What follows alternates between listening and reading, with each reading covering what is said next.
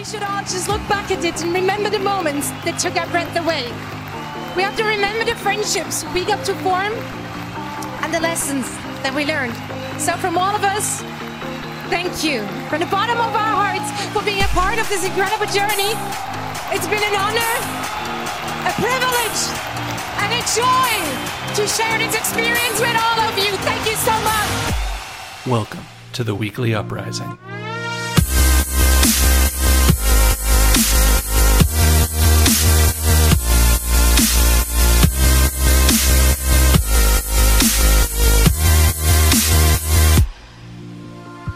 Hi, Craig.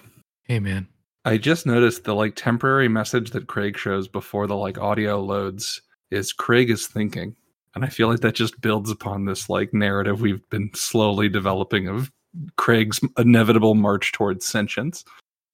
Yeah, what was it? There was uh something that I saw that like AI built.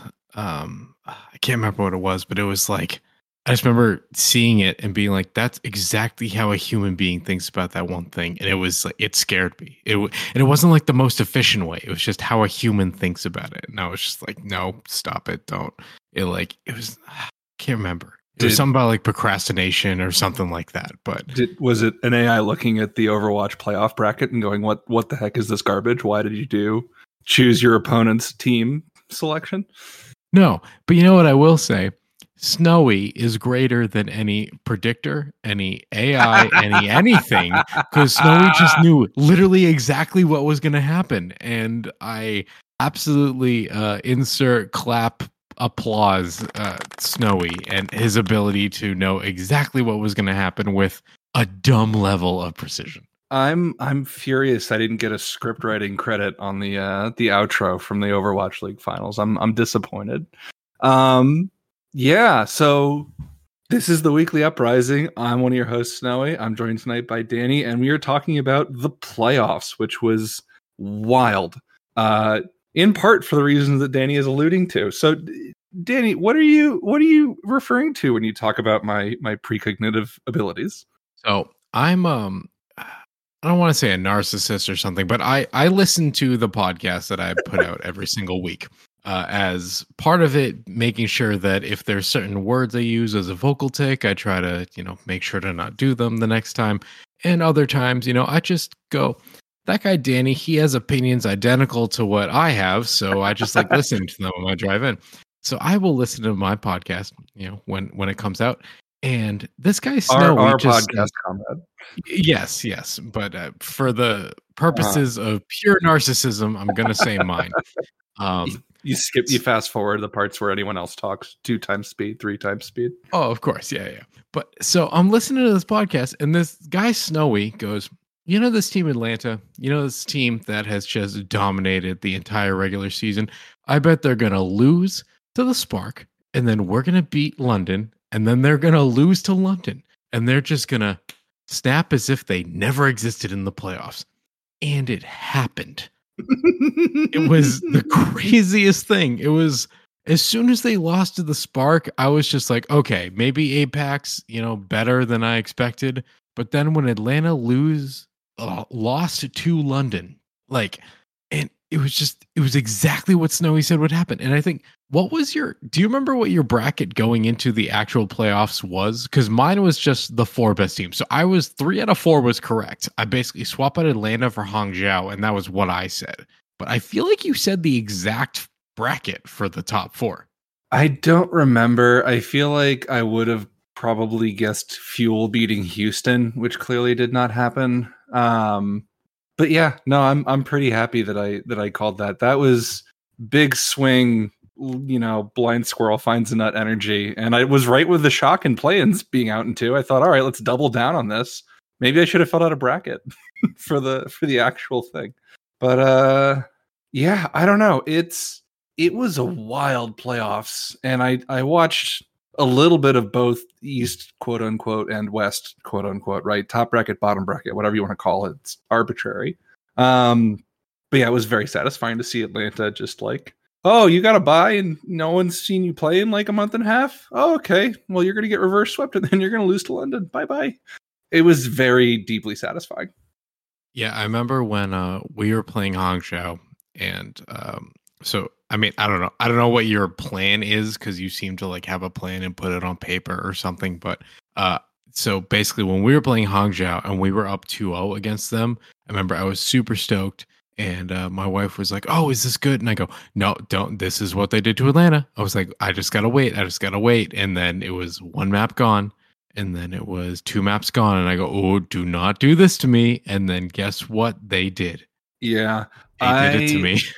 I have a buddy who has was into Overwatch League a lot more previously, and then kind of fell off.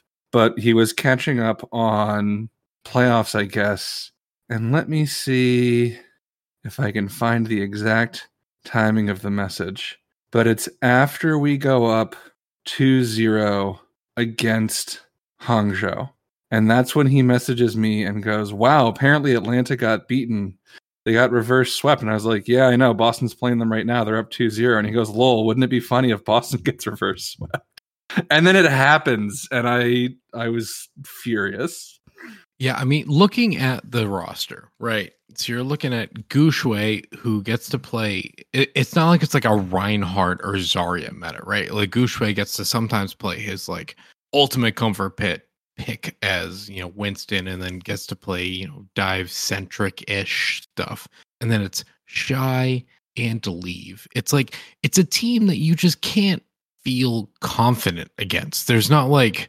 It, it's just there's not a uh, you can't be in any fight and be like oh i guess we ultimately win this. It's just like leave and shy or on the other side. Like Mhm. they could at any point take it over right? So it's a very um it, it's a game that you have to make sure you're at your absolute best and even then it might not quite be enough right? Like shy was the year he came out was just one of the best players that came out of that entire region it was just people were blown away by this guy and then leave won the mvp the year before Mhm. so it's just these are absolutely two DPS that you cannot sit on, and it's as much as we you know talked about. Oh, APAC can't. Oh, sorry. We, honestly, you gave them more credit. I gave them no credit. As much as I talked about APAC can't be a good region because they've been playing against like, Mickey Little Mouse region. Yeah, and, exactly. Yeah, contenders Um, team.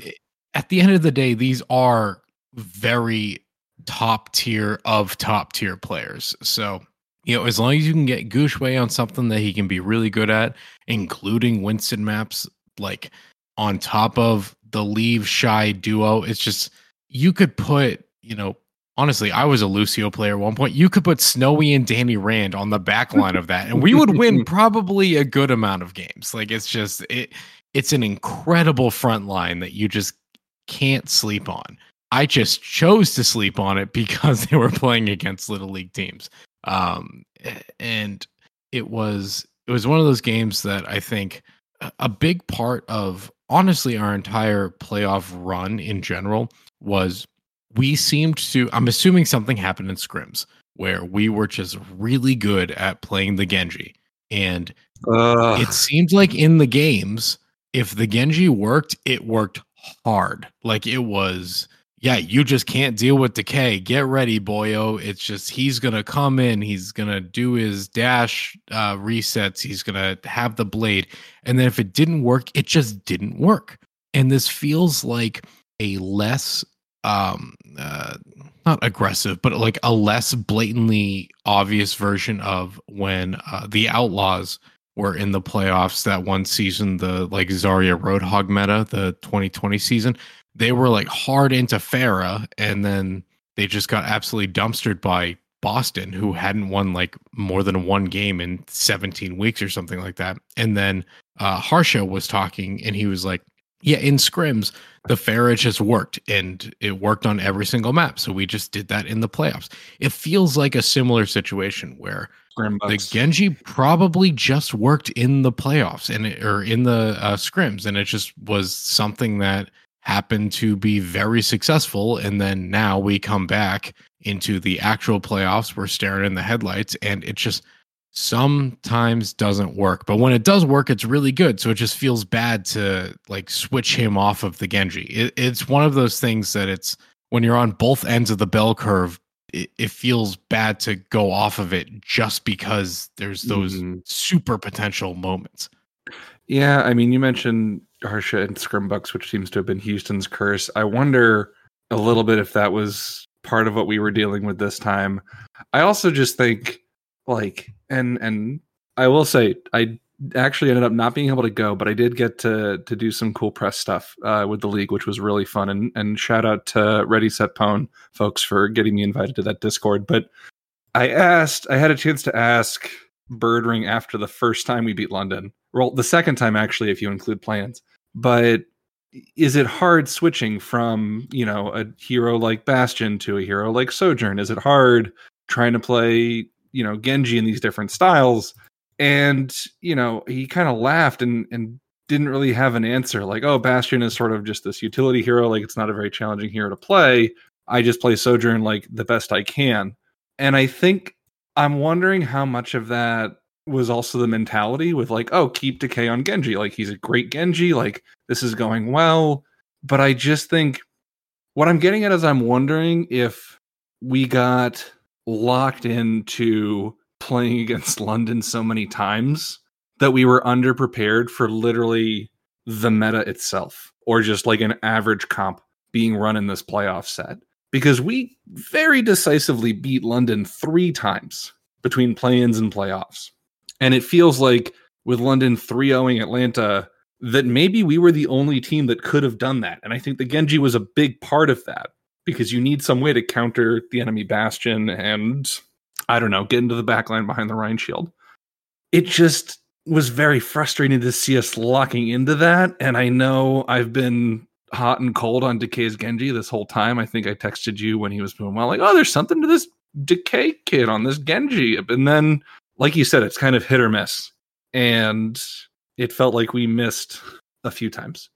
Yeah. And there's something to the thing you're very prepared for, making sure that you can uh, attack on that thing you're prepared for. And then if you have to pivot halfway through, I think if any team could do it, we were the team that could have done it right. We're a team of, eh, there hasn't been a team of veterans more than us in like history at this point, right? Like, I mean, Twilight yeah. didn't play with us a ton, but it was still like just the, the pedigree of this team is has basically been non-existent in any other team at this point. Maybe uh, that one year that Fusion made the absolute um, the, the, the, super team, but like Carpe is mm-hmm. part of mm-hmm. it. So obviously you just do whatever Carpe wants to do. But uh, regardless, there's something to be said about like you have a plan and you just kind of need to stick to it unless every single person is completely on board that we need to pivot out of this.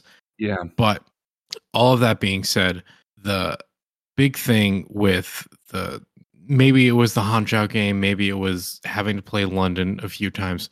Um, God, I lost it. I just lost it. Um, Getting reverse swept by Hangzhou definitely didn't feel great. But I don't. I think to your point, you know, you've talked a lot about this team can stare in the headlights and not blink. I do think we went into finals like eyes wide open, fully prepared to take on Florida as best we could. I think that that ended up being a th- eh, well. Are we done? Are we done with the playoff shenanigans? Because yeah, this whole thing was a very extended bracket run. So again, TLDR, Spark beat us to come out of the top bracket. We beat London to come out of the losers round of top bracket. Florida crushes and just three ones Houston, 3 0s Dallas. Then Houston 3 0s, well, loses to Florida, but then 3 0s the Infernal, 3 0s Dallas. So get this in reverse order of number of maps won in playoffs. Without looking, would you like to guess the ranking from worst to best? Uh, so maps won from worst to best. Mm-hmm.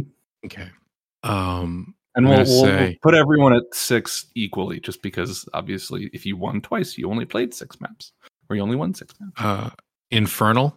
Yep. Okay, and then so Dallas did like pretty well. I mean, uh, Infernal Dallas, Atlanta.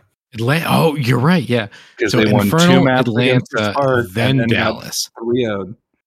Okay, yes. so Infernal, Atlanta, then Dallas, then us? Uh, no, we won eight total, but six if you're just counting matches we won. Uh, London won a combined total of 5 mm-hmm.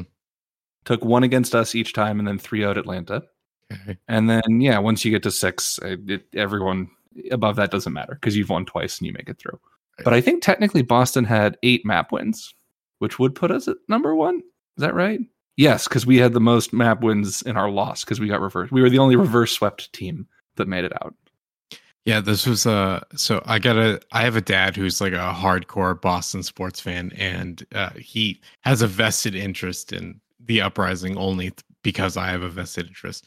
And uh we had a party like just after we had Mhm. the end of the postseason. And I was like, Yeah, so uh we played against Florida and we did like the best against any other team. So as far as I'm concerned, and he finished by saying he goes, Oh, you're the second best team. He was just like, That's that's just what it is, right?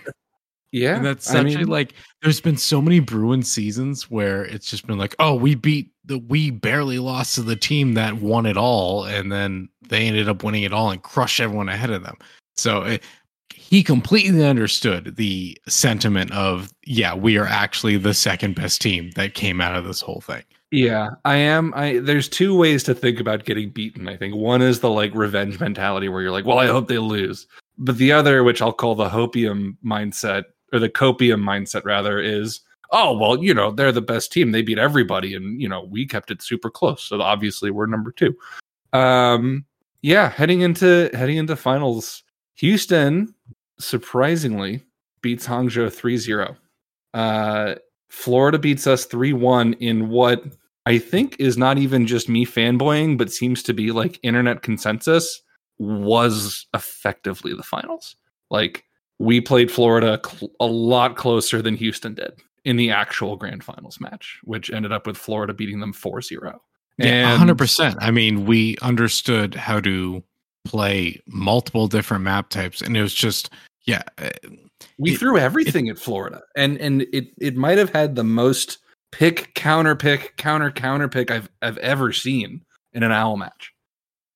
Yeah, and it was I, I remember I was so unfortunately I was like out with some friends who had like just gone on like a big trip and they're like, "Oh, let's all go out to dinner and we'll all talk about my big trip." And I'm just in the corner like watching this game on This my is like phone and I'm just like, "Oh yeah, how was Germany? I'm sure that was fun." I'm like, "This is way more important than The one earbud Germany." in, listening to the baseball on AM radio. Eh, kind no, it was the it was me just being like, it's cute that you had a fun time in Europe. This is Florida playing Boston right now. I don't know if you understand what's actually happening right now. And uh, so I had to go back and rewatch it, but yeah, it was just, and even the casters understood. It seemed like there was a a mindset of this is like an opening to what the pedigree of the playoffs is going to be. And I don't know if it was because that was like one of the first games in the final four that kind of uh, tainted the well. But it seemed like after that, there was a bit of a like, oh yeah, the good team's doing good, and oh yeah, the bad team's doing bad. It, it's it, it felt like this was exactly as you said. This should have been the grand finals at this uh, out of the the top four. And and I Like- don't say that to like, oh, if we could have been best of seven instead of best of five, we could have had like this. Just was objectively an insanely close match, I right. And it seems like everyone who knows about this game also felt the exact same way. Yes, which you know that's satisfying. That's a little bit of copium pat on the back. Um, eh, but I think it's I think it's true. I think if you look at New Junk City in particular, which probably had the most like hero swapping, especially on tank, it's just incredibly close, incredibly back and forth, like nail biting constantly. And it came down just to little things like getting freaking Choi down to like two health on Sigma and not finishing the Elam. And he just hovers around a corner and then, whoop, the rest of Florida's diving Smurf in this little hallway playing Tiny Overwatch. Like the things that we could rely on previously, like, oh, I trust that my DPS are going to finish that kill. Or I trust that my healers are able to heal me and manage, you know, any any dives that come their way with Florida, they were just too good.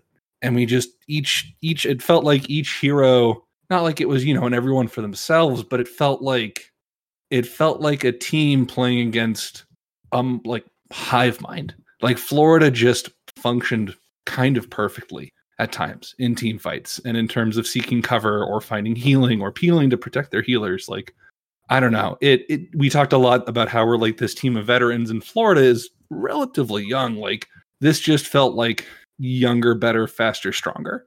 And and I don't know, maybe call it like passing of the torch. But this this was the finals, in my opinion. Yeah, I mean, Florida, if you look at the awards that got given this weekend, Gumba, head coach of Florida, coach of the year. Someone, you know, Someone. as we had talked about, the most deserving Who did I MVP candidate. Not Choi. Someone. Sorry. Yeah, Okay. someone. Yeah, I, I was gonna let that go, but yeah. So someone, um, you know, got the Dennis Hawelka Award. I guess he did some nice guy stuff. I don't really know. I don't follow that stuff, but someone got given the MVP award like right after that. Like someone who we said was the bread and butter of why Florida gets to be like the best Gary good. yeah, they get to be the second best at every single thing ever is be on the back of someone. Mhm. So you've got someone as MVP, you've got Gumba as the best coach of the year at that point, and it just it made sense. And honestly, if I had to pick, uh, I, I don't think we've quite touched on this yet, but you know the the Overwatch League potentially being at the uh, you know limited stretch that is, if I had to pick a team to like win it all at the very end. I want like merit withstanding. this team was just a team of absolute misfits. They kind of went back to their roots. The Mhm. you know the McDonald's Florida mayhem of just misfits, and it just it, it was a team that showed that if you actually work hard enough, these were the Goku of the Overwatch League, where like we were the Vegeta, right? We were like destined to be great, and yeah, don't talk about Super because then you go into Ultra Instinct versus Ultra Ego. But regardless, like this was just it was a team that even though gosh darn it, I had to lose to them in the playoffs, but still, if I had to pick a team to win it, if it wasn't going to be me, like Florida was a fun and felt like a deserving team through this entire Mhm. year to get through it, just because they were this like misfit team that really figured it out. Someone was only a tank presence in Overwatch 2, just really took the I'm gonna be every tank by the horns type player, and then it it, just felt like a team that really understood what it needed to do, and it was coached by an incredible coach, and it just it was. If I had to pick anyone to lose to, this has to be the team that I'm going to lose to. Yes, 100 100 percent. I I had been hoping for London to make it out of playoffs and into the finals because I like the chaotic good energy of that team and of the Chatty. But with us having to face them, it kind of felt like the what is it? The meme from Thor Ragnarok where it's like you can't defeat me and it's like I know I can't, but he can. You just point to Boston exploding out of the mountain in the distance.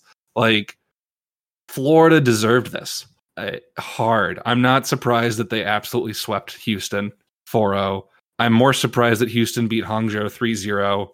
It's a little disappointing that we just go from losing to Florida to just absolutely throwing the third place match and technically on paper coming in fourth.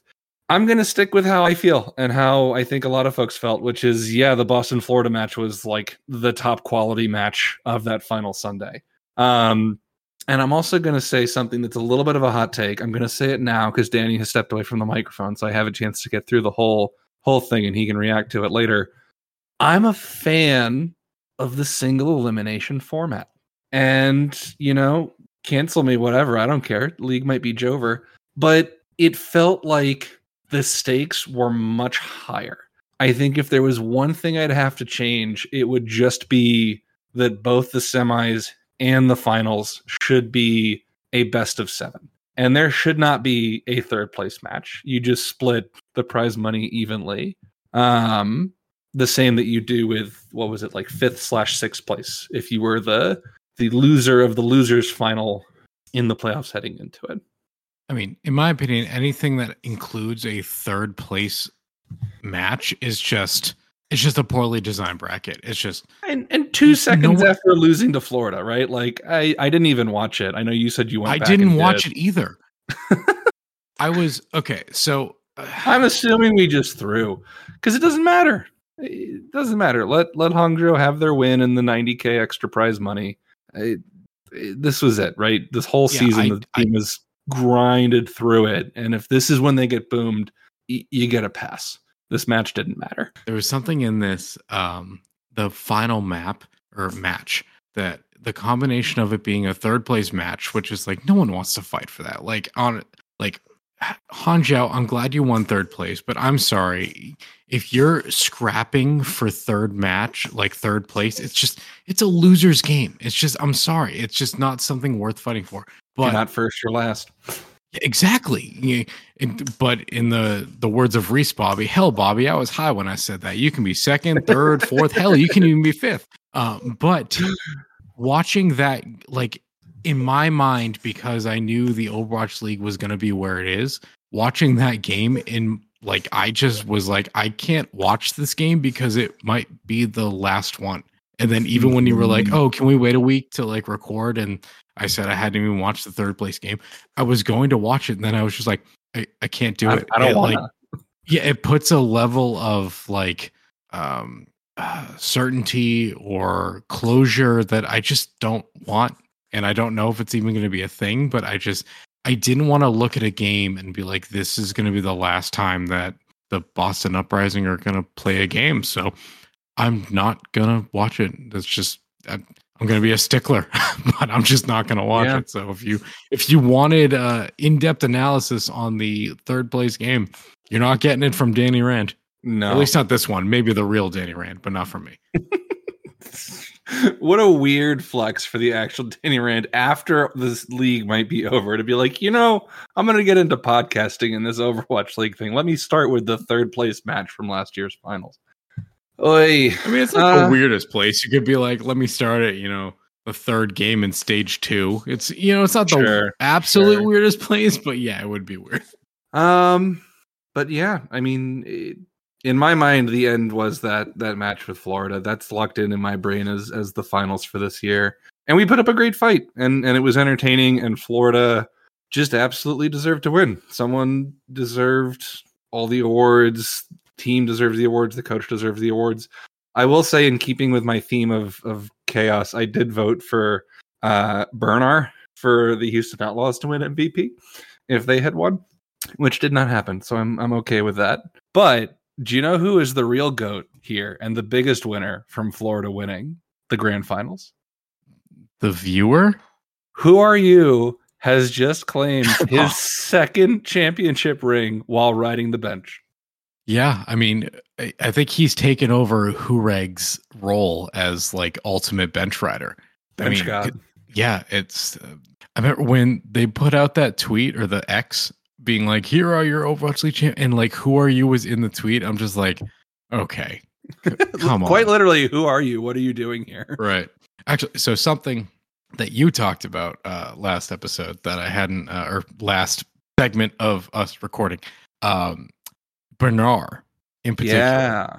So, um, My MVP candidate. yeah, your Houston, MVP. If right? they won. I do not think. All right, I understand that we all hated like the right before the end of the or right before the postseason, end of the season signings, right? And I get that like maybe there's an opportunity where it makes sense. You got a visa situation, whatever. But Houston signing Bernard and then playing him for 85% of the playoffs and getting to the grand finals, like I hate that. The fact that you signed a team that apparently was so meta dependent that you needed to sign a dude that like played like benched for Hangzhou two years ago is better than the tank you've been playing year round. I'm sorry, you don't deserve to get to the grand finals.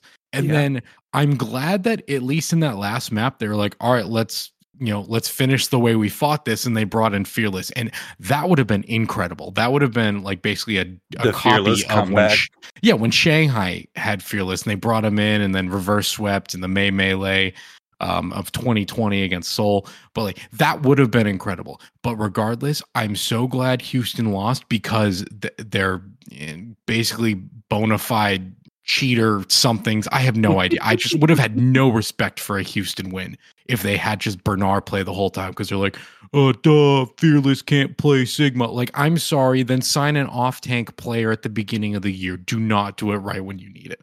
I was so angry watching that. And then I was so happy when Houston didn't win a single map in the grand finals because of it. Would you feel any different if Florida had played Who Are You, or would it just have like diminished both of those teams, making it to finals? No, because Checkmate has played Genji in the past. Florida at least understood that you have to sign a player that can do a thing. If they had Fair enough. signed, yeah, if they had signed a like a player that you know, let's say someone is absolutely incapable of playing nothing. That was a bad person to pick. I don't know. Let's say like RuPaul just can't play Moira for whatever reason, and then they signed Fielder because he just got bottomed out on Atlanta and was the best Moira player, even though somehow that's a thing you can be. Um, but was the best Moira player at the time. That would have felt disingenuous and be like, oh, you should probably sign someone who can play all of the things that they need to play in that position. And just the fact that uh, Houston had a bare bones roster but was good enough because they signed all the things they needed, then realized, oh, Fearless apparently can't play off tanks. He probably can. He's probably going to show up in my house and hit me. I have no idea. But still, like, it's just, it felt so, I- I was so happy that they did not win. Like, I know Houston fans are like, they feel like they're, oh, we're the underdogs and we're jaded and we're all this stuff. Like, sit down. I, I just, I was so happy to not see you win a single map in the grand finals because you basically cheated your ways to the grand finals. One one last thing I will say in the the pro Florida camp, which I do love anything that is for the meme, but with Florida winning this latest and perhaps last grand finals, the bottom four teams from season one have gone on to win every single grand final since season one. How is that for an insane stat about like long term team building? That is incredible. I remember, uh, yeah, I saw an, an X about that, and it was just it. It kind of validated my not validated. It was just something that I was like, oh, I remember like way too much about season one, and I'm glad other people remember that too. Like it was like, oh, cool. Other people that create content about this league are like, wait, wait a second. I think these were all the worst. It was. These were the four worst teams season one. So it's Mhm. not just me that remembers season one. It was awesome. Back then when it was literally like McDonald's Florida mayhem. I have um during the flash sale at the end of season one when everything was you know 90% off and they had these like i mean they just call them like 14 ounce glasses but like they're whiskey glasses they're like they have the straight edges and they're kind of short Mhm. i bought the boston one and then one of them broke and i found another one on ebay and then i bought the houston one and i bought the florida one because those were like my three teams at that point Nice. because mainly Zebbosai um, was their Lucio player season one, and he was the only person that could even challenge Fraggy at Beard Game, and I was a Lucio player back then, and I was like, all right, Florida's my second favorite team, and also they were like just fun. They had the cool walkouts, and you know they just they just knew how to be a fun team. So this is also a nice you know full circle thing where it's just uh Yeah. Don't let Yeah. your memes be dreams. yeah. Instead, you know, if you meme hard enough, one day you'll be the best at something. I guess That that sounds like the New England Patriots current strategy. Um Oh, can I sidebar for like one second? please do. Dude. I've loved so I was uh I don't think I don't think this guy that I'm about to talk about listens to the podcast, but if he does, hey friend. um but anyway, I was out at a bar or we we're at a restaurant and it was during one of the Patriots games uh, or the Patriots game this weekend and he was just like I hate it. They're so bad. I got tickets to this game. I'm not even going to go because they're so bad. And I literally was like, someone hasn't had to report on the Boston uprising for six years and it shows. like, I love these new Patriots fans that can't deal with being fans of a bad team. And I'm just like, no, guys, you don't. This is the They're best part." spoiled. They're Yeah. spoiled. And it's like, but right now you get to be like, if you stick by it in like, you know, 15 years when they're good again, you get to be like, sit down, child. I was a fan of XYZ. That like I literally he goes, Are you telling me that Boston was once the worst team in the Overwatch League? I go, dude, Boston was at one point the worst organization that got put on paper after season one Shanghai. I'm like, they were bad. They were really bad. And I had to Avast did games. once rank us lower than I think Maryville Esports Collegiate. Yes. And it's like, you know, you watched the game and then you came in and then you were like, man, it was really cool. That one time Jerry got three kills and then accidentally rolled off the map, right? Like that was just like what this podcast was at one point. Um, but anyway, yeah, I love new, younger uh, Patriots fans that don't remember what it's like to root for a bad team. Anyways, continue talking about Overwatch, please. uh no that's fair. That is that is this is the scar building phase of your grizzled veteran fandom that shows up. Hopefully god i hope it doesn't take us 15 years to be good again but i guess. Um but yeah it it it, it was a nice kind of full circle like haha like bad teams get good and they got good. And uh yeah i think I don't know that there's much more to say about the Florida match and the Florida winning the whole thing. Again, that was like an excellent grand finals to watch. play-ins, playoffs, the double brackets, the losers brackets, the like it was a little bit of a mess. Like I know people dunk hard on Sean Miller for a lot of it, but I don't know that it's a one person responsible kind of thing. I think they tried a thing and it just did not work as far as like other esports leagues do this. Um and I think I, I said already, I kind of like single elimination. I'm sorry, it it makes it actually matter when you win or lose a map, and it's it's higher stakes. And I feel like that's I'd rather have that for at least the semis and the finals. Drop the third place match than like they won, but the losers bracket is back again, and now it's just eight hours of watching the same two teams play each other. And if I wanted that, I would just go back and watch Boston versus London, Boston versus London, Boston versus London. Uh, yeah, which the one thing I think about double. Oh, sorry. Um, the one thing I think about double is at least looking at this league in particular, it has created situations where the two best teams play each other kind of a lot. Like the uh, specific, I know, like 2019, you know, Atlanta beats San Francisco, puts them in the losers bracket, and then they like Zenkai boost and literally do not lose a single map after that, including winning the grand finals 4 0 and it was you know a Vancouver versus San Francisco grand final. So and, and that's the like one example that really sticks in my mind. But I feel like it's happened a few times where just the double elimination has made it so two of the teams that absolutely get to be there get to be there, and they're not like bottomed out by a trap game like Atlanta this time, right? they just absolutely you know dumpstered twice in a row and you know they if you're going to dumpster twice in a row awesome get out of here but in a single elimination system, if you see Hangzhou beat Atlanta, in the back of your mind for a while, you're going to be like, "Oh man, if Atlanta had a different matchup, would they have been in the?" They play a hundred times. Atlanta wins that ninety times out of a hundred. Blah blah blah. Yeah, that's fair. Right. And with this one, we got to learn because you know Chatty and Sparker just said, "No, get out of here." Um, but like it's it's a very different thing. But there is something to be said for you know if there's just weird bad luck. Uh, I feel like we've talked about uh, you say rock paper scissors and I say fire water grass core, but we've talked about the like transitive property of sports so much in the last like 10 episodes but mm-hmm. yeah if you just get a bad rock paper scissors fire water grass core uh, situation it doesn't make the grand finals feel weird. At least it seems like double elim is a little bit better at that.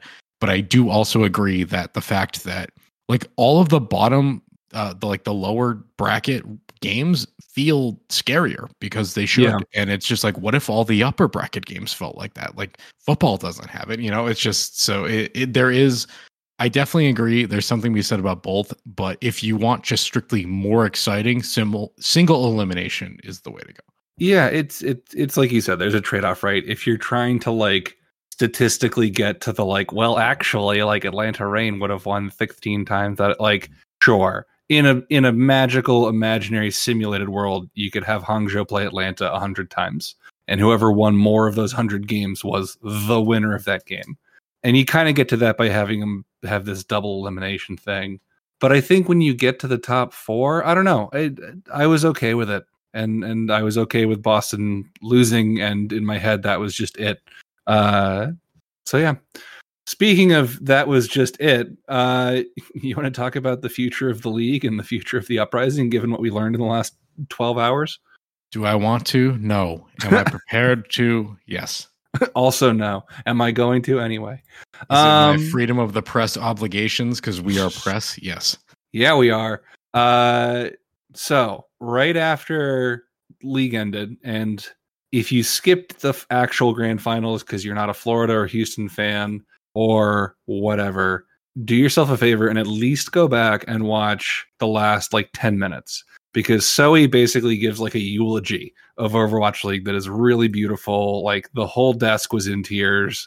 Uh, and then if that wasn't enough, they like roll credits with like this montage that has alarm and a ton of flashback moments. And it's it's a nice visual like if you're struggling to like find peace with like this could be the end, that could be Jover, like this was sort of a nice way to like process that. Uh and then Q uh I'm it, I'm tired. 12:01 p.m. is noon. Yeah. Okay. So at noon the day after grand finals, the Overwatch League uh, X Twitter account posted with the completion of the 2023 Overwatch League season, we will be focusing on building our vision of a revitalized esports program. We're eager to share more with you as details are finalized. This is kind of the writing on the wall, I think, as far as everyone been talking all season about the rumors and the $6 million payouts to teams, blah, blah, blah. The fact that right after regular season ended, like the LA Gladiators website just stopped working, basically. They stopped selling stuff and dropped the roster. Uh, Who knew that Dante was the only thing keeping that team alive? right?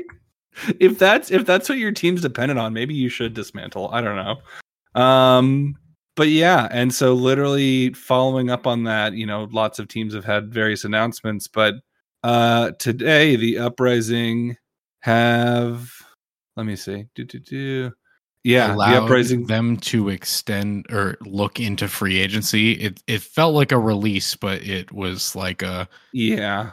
After the most yeah. successful season in Boston Uprising history, today is bittersweet as we will allow some members of our roster to explore the free agent market heading into 2024.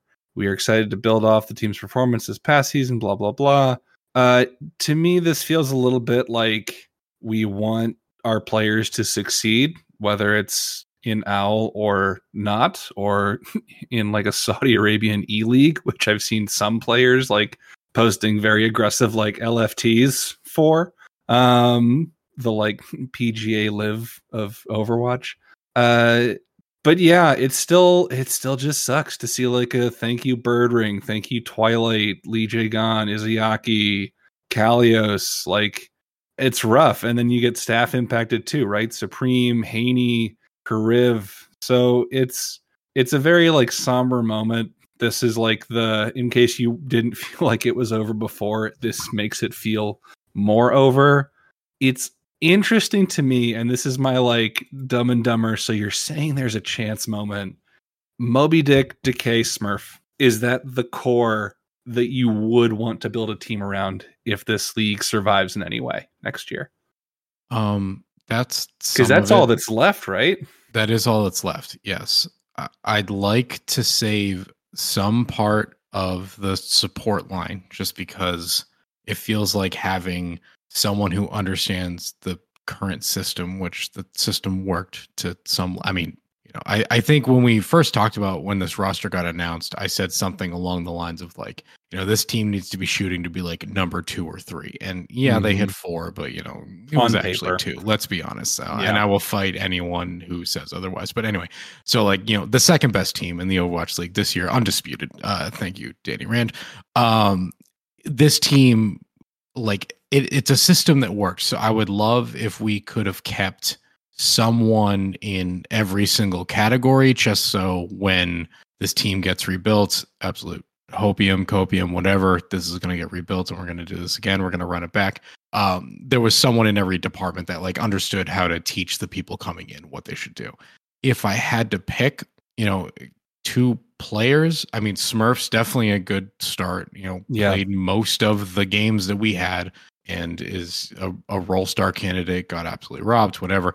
And then Decay was a lot of times putting the team on his back. A lot of the times the team like needed to be on his back, and it's just his back wasn't strong enough. And I don't think that was totally his fault. But it's not. They are definitely not the two worst players that I would pick to build this team around. Uh, I I just wish that someone in the support line, and honestly, if Izayaki and LeeJaeGon have to be a package, then I would completely understand that and just say, okay, it's Smurf, Decay, Twilight, and it's just, I mean, there are there are some Overwatch League teams that like we've built in the past that wouldn't be able to win a six v three against that that thing. So it's just uh, it'd be nice if we had one more person to stay, but regardless, I mean, the team we built anyway. It's not like I'm going to be like, oh, these two players are horrible to build a team around. You Yeah. could just pick any two and it'd be fine. But I think the fact that they come from two different sections of the roster is a, a good sign. Yeah, I mean, I I think I agree. Smurf, hands down, in my opinion, given the importance of the tank role and his insane flexibility. And outside of that, I mean, it could be you don't know which of these players are gonna retire, which of these players are you know already grinding Valorant or something else. Like Birdring probably could have a very successful career in any kind of DPS hit scan role in any game. Maybe he's going to become a Counter Strike 2 pro. Um, and Decay's young. I don't know relative to, to everyone else, and doesn't have that ring, and maybe that that hunger was part of why he is still, as of this moment, as of recording, on the roster. So we'll see. I I think you know, talking. I'm remembering back talking with Pre before the season, all the interactions with like Voodoo Man and the folks over at Oxygen Esports. Like there is a huge love of esports, and I think of Overwatch, competitive Overwatch in general with this this organization you know i think there's a very real chance that blizzard gets the the head nod from all the team owners and they go yes we'd like our six million dollars please. Thank you very much. Goodbye. Uh sort of clean breakup as they get absorbed into microsoft. But i think i don't know i'm i'm i'm gonna be cautiously optimistic and say that there's going to be a world of competitive overwatch heading forward now, like we joked about before, whether that means, you know, the Boston Uprising are playing in it or uh, the Oxygen esports team is playing in it or the like Duncan Munchkins are playing in it. I don't know. But uh yeah, it's it's gonna be an interesting future and it's been a wild ride. Like you know, like you said, following this team for all these years where it's been so flippin' depressing at times and just sticking with it like doing this podcast with you and the other guys and and talking to other folks in the discord and just having this shared fandom uh it's it's been amazing. I i wouldn't trade it for the world. Yeah, one of my favorite things that I've seen, um, like tangentially about the podcast in general, was uh, you had talked about it, the interview with Pre, and it got posted on the Uprising um, Reddit subreddit, and some person goes, "Oh, the Uprising have a podcast," and then I, it was probably Alpha. Alpha was like, "Oh no, it's it's made by fans," and then he responded. You're telling me there's a bunch of fans that kept doing a podcast about the Boston Uprising? They must have the mental fortitude unparalleled. And it was like, I've never felt more validated at that point. I was like, yeah, you know what? That was a cool thing that we did. yeah it's like definitely like memeable like oh you you know reached top 500 in in overwatch on support yeah but have you ever followed an overwatch league team for five years with a losing record but yeah i think let's uh I have Let's- Alpha Trion, by the way. I don't know. you know what let's do. let's do it and just Okay. again shout out to alpha for giving us this trivia bit and segment the whole season it's been it's been great Alpha definitely. Um, I think this season is this season six. Yeah, yeah Alpha Trion's definitely the season six uh, weekly uprising fan MVP. I, I don't. I mean, I'm that's my vote. If you have a different vote, go for it. But like, I think he's definitely the uh, MVP. For Not only do I completely agree, I'm changing his Discord role now to say exactly that. Oh, excellent. What did he say? He has like a weird Discord role that was like Reddit guru or something from when he put out that like power ranking. Reddit. Sensei. Reddit Sensei, yeah. And yeah, you put out that power ranking, be like, here's how I feel coaches are. And then a bunch of people were like, you're garbage. And this is the worst thing you could have ever done. And they're all going to get fired. And I literally was like, Yiska, shut up. He just put up a power ranking. I'm sorry. Like, it's it's Reddit. You can do. Reddit keeps shutting down subreddits for having racist comments. Why don't you get mad at those people instead of Alpha for just putting up a, a power ranking? And it was yeah, it was a very uh I felt very protective of my own in that time. So I was Mhm. like, all right, Alpha's now our Reddit sensei. And I was like, Yiska's not a Reddit sensei. But anyways. Yiska, I'm sure you're a great guy, but in that moment I was like, you need to you need to calm down in the words of Taylor Swift. All right, let's hit hit the Alpha Let's do it. Triad Alpha Trivia music and let's get into it.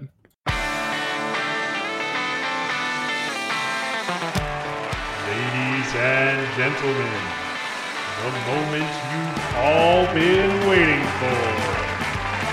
It's time for Alpha Trion's Alpha Trivia!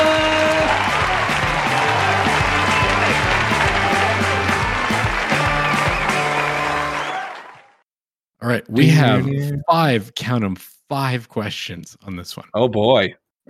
Question for each of these players, please answer true or false. Ooh, 50 50, love it. Whether or not they have been on an owl team during every season. Note any part of the season counts, no matter how small, and being a coach or manager also counts. Being a content creator does not, in all capital letters, count. All right, question one Violet. Repeat to me the the pr- the qualifications again. Have they been in every on an owl team during every season? No matter how small it counts, being a coach or a manager counts, but being a content creator does not. So basically contributing to success or failure in the server during a game, it seems like. Violet, I want to say yeah.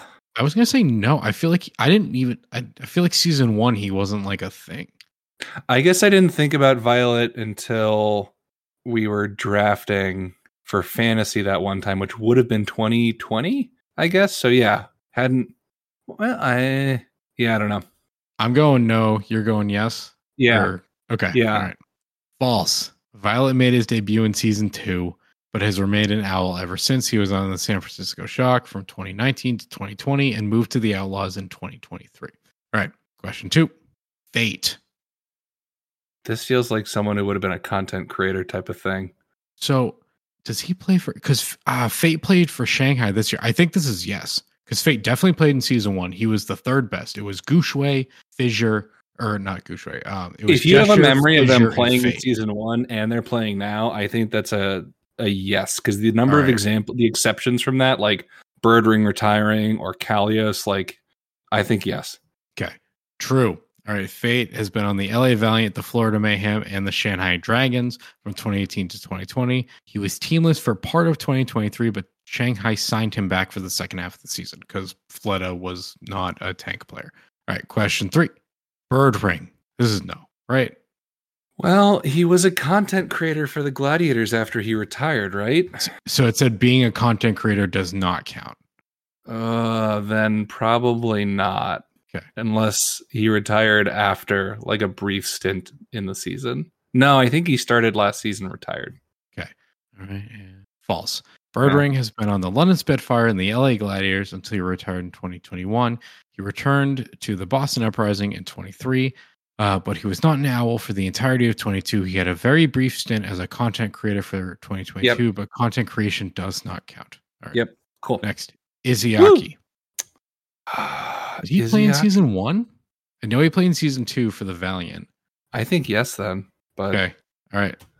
True. Despite seeing no play time due to being underage for most of the season, Izayaki was on the LA Valiant in 2018. Ah, they supered him. As of a mid-season signing, he moved to the Shanghai Dragons in 2019 and to the Boston Uprising in after 2022. All right. Kariv. Does coaching do coaching roles count? It said Content crea- coaching and manager count. So I think content creation doesn't, but coaching management. Yeah, you just had to contribute to like wins and losses. it seems I like. think no. no. All I right, think I'm gonna I go think yes. Kariv- You'll say no. I think yeah, I think Kariv had a gap between playing and coaching. Okay. At in the owl level. True. Ah, Kariv was a mainstay on the LA Valiant from 2018 and 19. He played for the Defiant in 20 and the Charge in 2021. In 2022, he was on the Florida Mayhem's bench for two months before transitioning to being a coach. And in 2023, he joined the Uprising as a coach. wow. Well, there And you go. The if you make one, if your if your journey includes a, d- a detour through APAC, then I have your career is m- missing a chunk of time to me. oh, 100%. Yeah. All right. Question six, last one. And thank you again, Mr. Uh, Mr. Trion. Neko. Oh, Ooh, this is a tough one. I'm gonna say no. I was gonna say no as well. I I feel like, feel like he was new. gap. He was new when he joined the uprising in what like season two. No, he was in season one. He was part of the like that uh stage three, um, uh, whatever, perfect stage. And then I remember Is it bad that I only remember Snow and Avast from the support line from season one? You don't remember Kellex Oh, Kellex was season one. or Aim God? It's all just a blur in my head, man. At this point, I don't know how we've had five seasons of different rosters that I've like roughly kept track of. We This feels like- We've had six. I feel I know. I feel like I should I should do like the name every Pokemon like Sporcle challenge and try to name every uprising player we've ever had. I tried to do. Someone posted it in our Discord. The biggest problem I had was I can't spell any of these people's names. Oh sure, yeah, like half tough. of them were like, "Oh, well, I put a Q in there instead of a a, an- a, a two cent or whatever it was," and I wasted so much time being like, "How how do you spell this person's name?" And yeah, um, all right, sorry. Anyway, uh, Neko. So we're both going no. yeah, I think so. False. All right. Neko was on Boston Uprising in 2018, the Defiant in 2019, and in 2020 he was a coach for the Charge as part of the season. 2022 he was a coach and player coach for the Spark. In 2023 he became a coach for the Outlaws. However, he was not in Owl for all of 2020. Here we There you go. Didn't wait, wait, wait. Neko. Why do why do I think Neko played for the Justice? You thinking of Aim God, the other Maybe. flex support we had in season one? He played Maybe for the Justice. Maybe that's it. Also, he if you if you Google Neko Justice, you get a weird variety of results. Anytime someone tells me if you Google blank, you get a weird amount of results, I just go, all right, I just can't look at that then. like, uh, is it Yeah. like cat stuff? there's there's something about Northeast Kingdom organizing, which I'm assuming is some weird like mega church. There's a Persona Five fan page, uh, and then yes, there's some images with cats and pride symbols and cat maids. And I'm just gonna exit this tab. Thank you, thank you, Bing. Um, but yeah, is that it? Is that is that our Alpha That- Trion? That Alpha was all of? Alpha Trion's Alpha Trivia. Well, It's Whale. uh yeah, it's it's bittersweet. I think uh we, like the rest of you, are kind of just in the waiting game and gonna wait and see what happens to to Overwatch League and these players and these teams. You know, if if there is an uprising next year, we certainly want to cover it. If they're not affiliated with Boston as a city, but an org, I don't know. Maybe that changes stuff. Maybe it doesn't. Or yeah, I don't know. But either way, you can look forward to our future podcast on uh, anime recommendations and brewing tips from Snowy and Danny. Sounds awesome. Uh, I think I say this every time, or at least I'd like to think I've done a good job of saying it every time. But genuinely, thank you for listening. If uh, if you've made it this far and toughed it out this much, uh, I, I'd like to think that listening to our podcast on a regular basis is not as soul sucking as having supported this team for the last six years. But you know, we've gotten better too. I think, and, and if you've been with us since the very early days, thank you. It, it, this has been this has been a really fun ride, and uh, Boston up forever and always.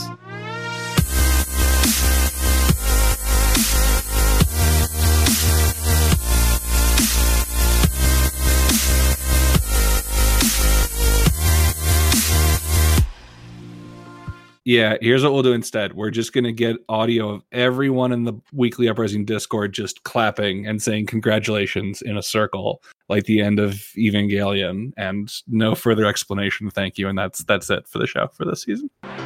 Congratulations! Congratulations! Congratulations! Congratulations. Yeah, yeah, yeah. Congratulations. Hey, good job. Congratulations! I too have seen this anime. Thank you, everybody. Congratulations, Is that an anime? I don't know what that is.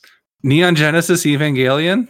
Oh, I've heard of I've heard of Neon Genesis. That that's an anime, right? Yeah, that's All right, all right. Well, I, Sorry. this I've just decided what our our next show is going to be about if this whole thing goes belly up.